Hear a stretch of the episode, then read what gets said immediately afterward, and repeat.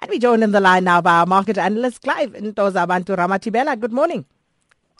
Hello. Love of morning to you, Sakina, and to the listeners as well. I just want to say something. Um, Homo Clive, that just not sound right.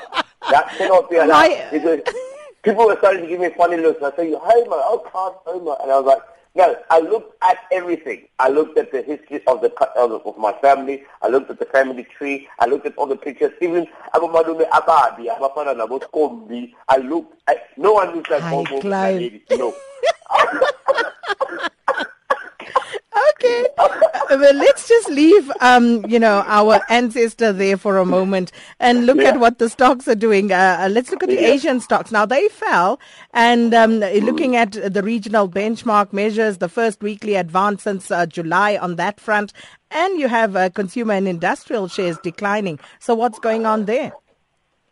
Oh, just when we thought we were we were over the worst, you know, you know, I, you know, I was going to be positive again about our Asian markets, and, I thought sentiment would return, and I thought that the Fed issue, which is happening next week, uh, has been put behind us because normally what happens is um, the, a lot of investors, in actual fact, at this particular time, start uh, pricing in the risk of whether or not the Fed will raise rates, um, and that's why this was quite fun, fundamentally uh, a shock see the Asian markets finish in the negative uh, this particular week. Uh, nothing really to write home about at all. The MSCI Asia Pacific Index declining by 0.2%.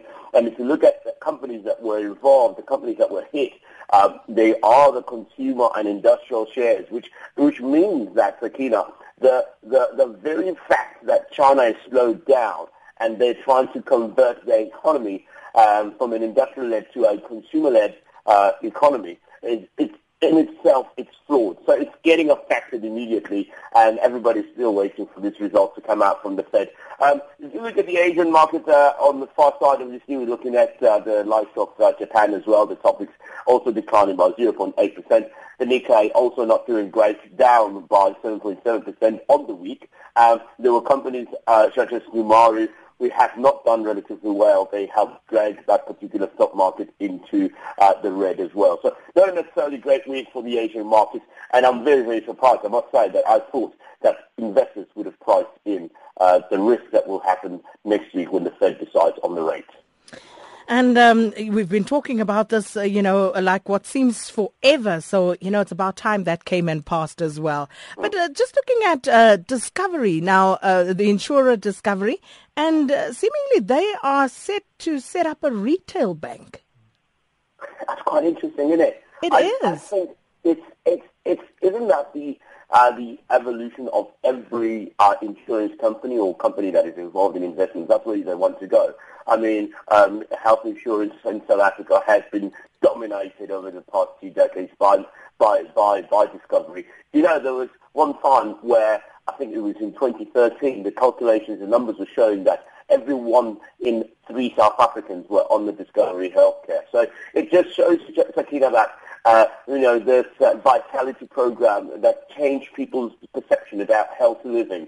I still have a long way to go there. Uh, uh, so that they have been able to influence people's lifestyle, and that's what's very important about the success behind Discovery. They're in the U.S. now. They're competing with the best of the best there. They're listed on the, on the London uh, Stock Exchange in, in, in the UK, and they've got products that they've that's already set up in that in, in that UK market. And now um, they say that they're going to invest an initial 2.1 billion rand to create a retail bank. Uh, it's, the, it's the evolution that we look at on, in, in insurance companies. We know the likes of Liberty Life and what happened uh, with Standard Bank. Uh, we know the likes of Old Mutual and what happened with the likes of uh, uh, Nedbank.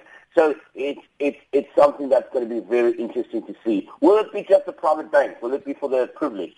That's one thing also that we need to take into consideration because we've seen the banks that have done well the banks that have been able to get down to the bottom end of our South African LSM. So the question is, will they look at that as a potential as well to penetrate that market?